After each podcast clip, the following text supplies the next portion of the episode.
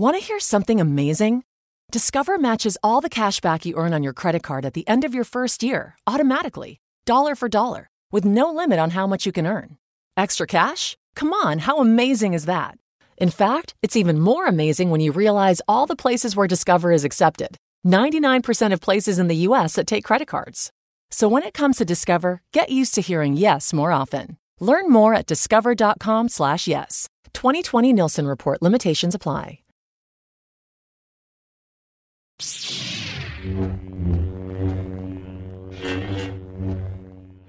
Hello, state ascoltando Sleepless in Fandom, la web radio con news e recensioni multifandom. E bentornati alle recensioni di Sleepless in Fandom. Anche questa settimana per fortuna facciamo una recensione perché sì, finalmente sono andata al cinema di nuovo. Ok, sì, finalmente, anche la scorsa settimana sono andata al cinema, ma è una cosa bella e quindi niente, sto di nuovo straparlando. In realtà volevo iniziare in modo decente per una volta senza perdermi in chiacchiere inutili, perché l'introduzione non me la scrivo mai, dico ma sì, inizio a parlare, a dire cose così, sembra una cosa più spontanea e carina nei podcast, però poi i risultati sono quelli che sono. Intanto sta arrivando il grande caldo, almeno qui da me fa caldo e quindi penso che anche in giro per il resto dell'Italia faccia caldo. Ma sta arrivando l'estate, oltretutto, quando è che inizia l'estate? Venerdì! Wow, sta veramente arrivando l'estate. Poi questo mese di giugno, come dicevamo un paio di podcast fa, il mese dei Pride, quindi un pochettino in tutta Italia, ovviamente in giorni diversi ci sono i vari Pride. Ieri sono stata quella di Torino e mi sono quasi uccisa, ma va bene, perché ero talmente presa per, insomma, ascoltare la canzone di Lady Gaga che avevano messo, per cui sono scivolata e sono caduta e mi sono rifatta un ginocchio. Per consolarmi posso dire che almeno una mia amica mi ha detto no, ma è stata una caduta molto cinematografica, quindi zoppicherò per una settimana, ma almeno è stato bello da vedere.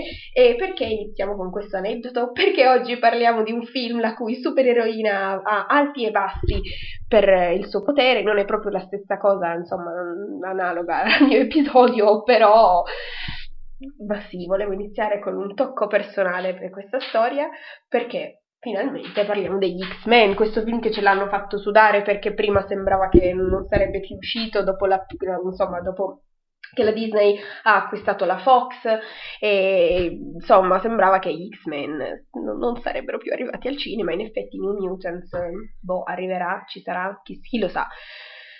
Finalmente comunque dai, parliamo di questo che è il capitolo conclusivo della serie degli X-Men. Già, almeno in teoria hanno detto no, ma noi volevamo già far concludere la storia già prima che la Disney ci comprasse, poi chissà se davvero è così, perché di solito quando una cosa fa soldi, quando mai pensano di mettere la parola fine. In questo caso sono stati ovviamente costretti per questioni di marketing, di diritti, insomma. Comunque, per prepararmi alla visione di Dark Phoenix non ho riguardato tutti i precedenti capitoli, cosa che forse dovrei fare perché effettivamente la trilogia vecchia non me la ricordo per niente, né sono andata a cercare la trama di questo film perché ho trovato, insomma, i trailer promozionali più che esaustivi su che cosa aspettarmi, anche troppo. Diciamo pure che sapevo già cosa sarebbe successo per la prima metà del film e questa ovviamente non è mai una cosa positiva quando, insomma, si tratta di pubblicizzare il film. Se vi dici già tutto quello che succede, allora io comunque ringrazio il marketing degli ultimi film degli Avengers che non ci hanno praticamente mostrato niente nei trailer, e quindi spero che in futuro gli altri seguano il loro esempio, perché è così che deve essere una promozione. Ti deve far venire voglia di vedere il film, ma non te lo deve già mostrare nei trailer, perché sì, è vero, mostri le cose per vendere il film, ma se mi dici già quello che succede, poi io arrivo lì e non dico che mi annoio, però non è bello sapere già che cosa è successo. Oltretutto, oltre ad avere, insomma, spoilerata tutta la prima metà del film, si aggiunge il fatto che a grandi linee, dai, la storia della Fenice Nera la conosciamo perché non è che sia proprio la più nuova delle storie, e quindi questo certamente non ha aiutato il modo di guardare il film in un modo così fresco e imparziale dal nulla. Dai, andiamo a vedere questo film, chissà di che cosa parlerà. E vabbè, ma parliamo del film così, senza fare questi commenti sarcastici. Come in quasi tutti i film degli X-Men, non è che possiamo individuare un solo protagonista, ma tutta quanta l'intera squadra ha un forte impatto sulla trama. Chiaramente ci sono i soliti noti che hanno più importanza, come Charles, Eric, Raven e Hank. Jean chiaramente ha un ruolo di rilievo rispetto agli altri, anche perché praticamente il film è dedicato a lei, c'è Dark Phoenix nel titolo, e quindi è chiaro che lei abbia più importanza degli altri. E però ho visto, d'altro canto, molto trascurati altri personaggi, per esempio Scott, che in questo caso è il ragazzo di Jean, quindi dovrebbe essere abbastanza presente, ma l'ho visto un po' così, un po' debole come personaggio, non che nei precedenti, anzi nel precedente film sia poi quanto incisivo sulla trama, però I due che in particolare mi è dispiaciuto non vedere molto presenti, ma totalmente messi da parte, sono intanto Pietro, che ci avete regalato delle scene bellissime della slow motion, lui che corre nei precedenti film, e ce lo togliete per il finale della saga. Noi volevamo qualcosa di analogo, qualcosa da ricordare per i posteri, e invece no. Abbiamo questa, secondo me veramente l'hanno messo totalmente da parte, senza contare il fatto che io mi aspettavo un pochettino di più anche dalla sua storia personale come personaggio. A me ha dato l'impressione nei film precedenti di avere delle questioni in sospeso che non sono state concluse, secondo me, in modo soddisfacente nel finale della saga. Altro personaggio che ahimè è stato veramente trattato male in questi ultimi capitoli degli X-Men, X-Men giovani con nuovi attori, e Tempesta, perché già nel precedente film la vediamo pochino, i suoi poteri non vengono nemmeno mostrati poi troppo, in questo film anche è molto in disparte, a parte poi nel finale in cui vediamo, insomma, tutti quanti i personaggi vengono sfruttati piuttosto bene, ma solo nel finale, nella parte iniziale del film non molto. E quindi dato che Tempesta è un personaggio che mi è sempre piaciuto anche nei capitoli vecchi, quando era interpretata da Halle Berry, e quindi mi dispiace un pochettino vederla così trattata male, non rappresentata troppo nel film. Vabbè, in questo capitolo anche, insomma, Charles, ecco, partiamo da Charles, che secondo me è così, punto e basta. In questo capitolo è un pochettino diverso rispetto ai precedenti, quasi avrei detto che fa delle cose un po' fuori dal suo personaggio, dal carattere del suo personaggio, però insomma, conoscendo anche la storia abbastanza più o meno dei fumetti, comunque uno sa che è così il personaggio.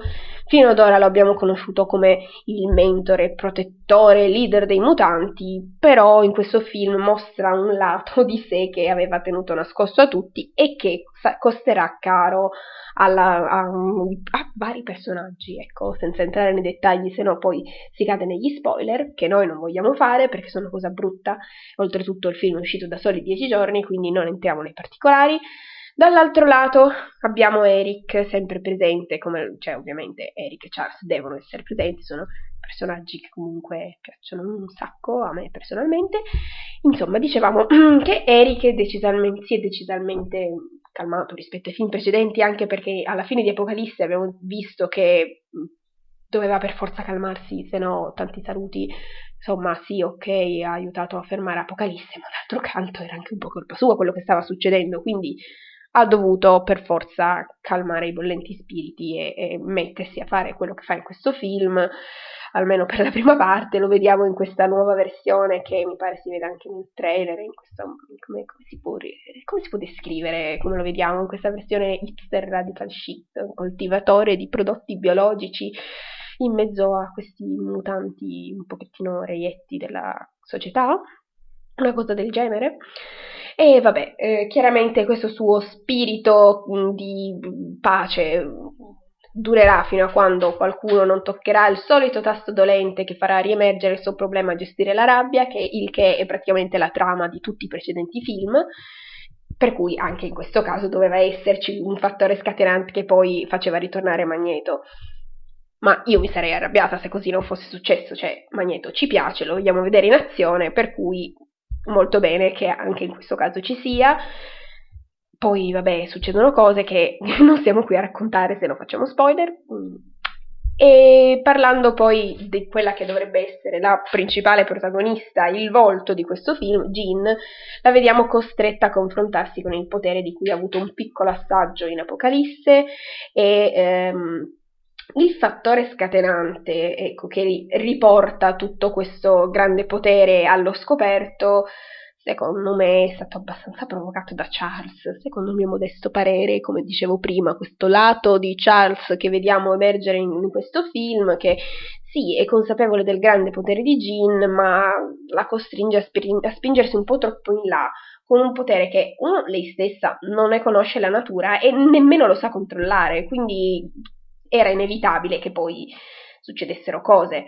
Appunto, da questo episodio iniziale parte un effetto a catena che la renderà sempre più psicologicamente vulnerabile, sia a chi cerca di manipolarla perché vuole sfruttare il suo potere, sia alla forza che cresce dentro di lei e quindi rischia di prendere il sopravvento. La vulnerabilità di Jean è senza dubbio causata dagli eventi personali che la travolgono tutti insieme, e a questo si aggiunge appunto la paura che ha nei confronti del potere che cresce dentro di lei e che non riuscendo a controllare ne ha paura, quindi tutto questo mix di cose è un pochettino un mix fatale per un po' tutti, insomma. E qui lo devo dire, c'è una scena in particolare che un pochettino mi è sembrato un copia e incolla di un altro dialogo che avevo sentito in un precedente film, non degli X-Men, in cui uno dice cose come la paura conduce alla rabbia, la rabbia conduce all'odio e bla bla bla, insomma. E secondo me leggermente, ok, va bene, sono probabilmente dialoghi abbastanza retorici, ma in questo caso li ho visti veramente uguali a quelli della Minaccia Fantasma, l'episodio 1 di Star Wars. Sembrava Yoda quando vede il piccolo Anakin che gli dice che è un piccolo Hitler perché gli manca la madre, perché sì, la paura per la madre, e poi ti conducerà all'odio e quindi no, non ti posso far diventare uno Jedi. E in questo caso qualcuno dice a Jean più o meno la stessa cosa, dice no, non devi farti guidare dalla paura perché conduce alla rabbia che poi conduce all'odio, e quindi boh, diventa la Fenice Nera per questo, perché così, vabbè, bla bla bla, ok, ho detto cose. Le note positive del film sono senz'altro, uno, gli effetti speciali, che sono sempre belli negli X-Men, e poi i combattimenti tra mutanti, ne vediamo un pochettino, cioè... È italiano quello che ho appena detto, ne vediamo un po', no, non credo, comunque ne vediamo un po' di combattimenti tra mutanti in questo capitolo, tutti belli da vedere. Senza dubbio l'ultimo combattimento è il migliore del film, senza contare che, come dicevo prima, sfrutta veramente i mutanti. Ci sono anche degli antagonisti in questa storia, oltre al fatto di Jean che cambia personalità. Ci sono questi, che si vede, nel trailer si vede appunto, questi antagonisti che sono coloro i quali cercano il potere della Fenice Nera, sono questi alieni che vogliono controllare Jean e di cui sostanzialmente non si sa niente, perché a parte il fatto che no, dobbiamo recuperare quel grande potere per riportare la nostra civiltà allo splendore, bla bla bla, a parte quello non sappiamo assolutamente nient'altro di questi cattivi, che non è esattamente un bene, perché di solito si cerca di caratterizzare più che bene anche gli antagonisti, però probabilmente in questo caso non hanno insistito troppo su di loro perché si sono concentrati di più su Jean. Penso che gli sceneggiatori abbiano fatto così, una scelta consapevole, spero, però bisogna dire che Jessica Chastain è inquietantissima nei panni del suo personaggio, di questa cattiva, di questa, non so, quella che si vede anche nel trailer, capelli bianchi lunghi, quasi priva di sopracciglia perché sono veramente chiarissime, e totalmente priva di emozioni al di fuori della fredda determinazione, quindi sì, è abbastanza inquietante. E oltre a chiaramente elogiare la cara Jessica, elogiamo anche Sophie Turner, che in Apocalisse non mi aveva trasmesso un po' tutta queste emozioni, né troppa simpatia per il personaggio di Jean, che ok, va bene, non diamo tutta la colpa a Sophie, nemmeno Femke Jensen nella prima trilogia mi aveva trasmesso chissà cosa, quindi probabilmente è proprio un problema che ho io nei confronti di Jean, che non mi è mai stata troppo simpatica, può essere quello, sì, però in questo film suscita comunque empatia per la sofferenza del personaggio e quindi, insomma, crea di più un legame con lo spettatore e secondo me viene un pochettino reso meglio questo personaggio, finalmente la vediamo quindi protagonista, si esplora un po' di più il suo carattere e emerge comunque quello che è il suo personaggio e quindi almeno da me è stato maggiormente apprezzato rispetto ai precedenti capitoli. E poi vabbè, anche dicevo brava l'attrice, perché così passa repentinamente dalla disperazione totale alla furia omicida nel giro di 2 nanosecondi scarsi, quindi questi repentini cambi di umore che ha appunto perché emerge il potere della Fenice Nera vengono resi bene sullo schermo. When you're ready to ride Metro, we want you to know we're ready for you. Here are just a few of the people at Metro to tell you how we're doing our part to keep riders safe. We're cleaning like never before with hospital-grade cleaning. You'll find hand sanitizer stations all over the Metro. No mask, no Metro. Need one? We have a few extras. At Metro, we're doing our part to keep the D.C. area moving. Find out more at WMATA.com/doingourpart. Poi, altro piccolo appunto, come nei precedenti capitoli, noi umani siamo rappresentati come questa specie opportunista che accetta i mutanti finché gli fa comodo e poi 3 secondi dopo torna alla segregazione contro di loro non appena succede il minimo incidente o qualunque cosa che non vada secondo i loro piani. E poi vabbè, certo, sì, effettivamente non è così lontano dalla realtà questa cosa, però vabbè, sì, insomma, succede anche nei precedenti capitoli, quindi ci sono questi elementi di trama che ritornano e che già comunque sono i classici elementi degli X-Men, quindi è giusto che ritornino. Ci sono un paio di note che volevo insomma evidenziare, in questo caso sono note estetiche riguardo al film. Primo, ma Hank, io dico, perché, come mai avete deciso, cari sceneggiatori, produttori, registi, tutti quanti, perché avete deciso di dare a Bestia praticamente una capacità pari a quella di Mistica di cambiare il sospetto così a caso? Oltretutto non è leggermente in contrasto a tutto quello che abbiamo visto nei film precedenti, soprattutto in X-Men l'inizio, in cui questa cosa gli ha provocato un sacco di problemi psicologici, quello del suo aspetto. Cioè, così me l'avete risolto così questa cosa, senza oltretutto dare spiegazioni su come mai abbia acquisito questa capacità. Perché? Cioè, questo è proprio da dire. Poi una cosa che è evidentissima anche dai trailer, i capelli di Mistica in questo film non mi sono piaciuti per niente, anche perché, vabbè, ok, è vero che sono diversissimi dagli altri, da quelli che siamo abituati a vedere, però a me personalmente non piacciono troppo.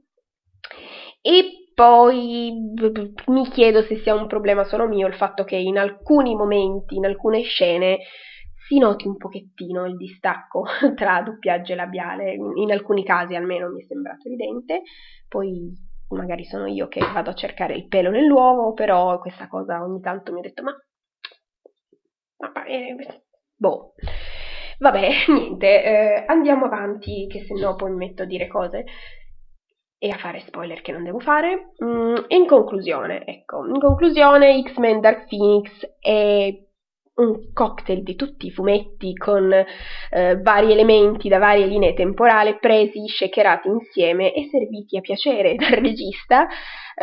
D'altro canto possiamo biasimarlo, tutte le cose che succedono nei fumetti, ci sono 10.000 linee temporali diverse, è chiaro che ha dovuto prendere un pochettino di qua, un pochettino di là, per rendere la storia quello che è.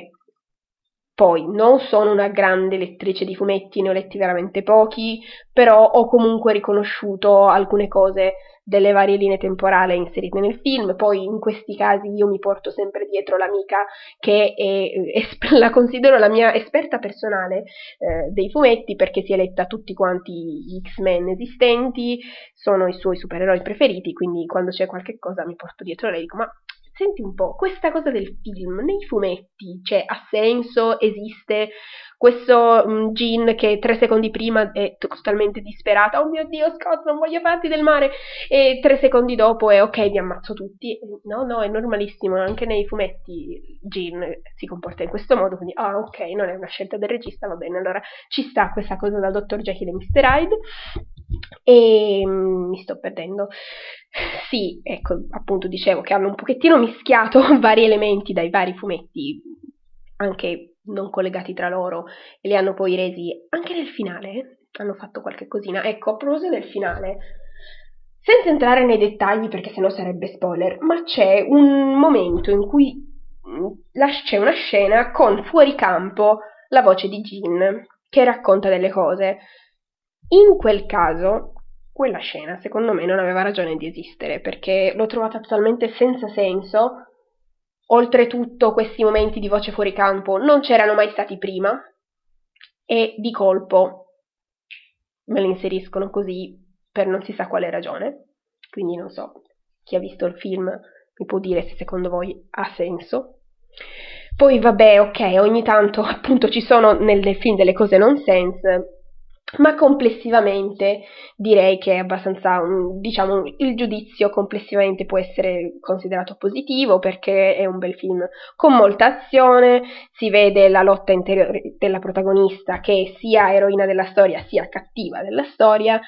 C'è anche un ribaltamento un po' parziale dei ruoli di buono e cattivo in generale, anche in altri personaggi di cui non facciamo nomi, ed è anche veramente un piacere per gli occhi vedere il combattimento, insomma, tra mutanti e alieni nel finale, anche perché, come vi accennavo, finalmente tutti quanti i mutanti che sono in scena vengono mostrati al pieno delle loro capacità, dei loro poteri, vengono mostrati veramente i loro poteri, non come per esempio, almeno mi è sembrato che nel finale di Apocalisse facessero vedere 3 secondi anche solo il potere di Tempesta o di altri, e poi fuori scena facciamo vedere solamente gli altri perché non si sa. Invece in questo caso veramente li vediamo tutti in azione per bene, e quindi una bella scena, insomma, ben fatta.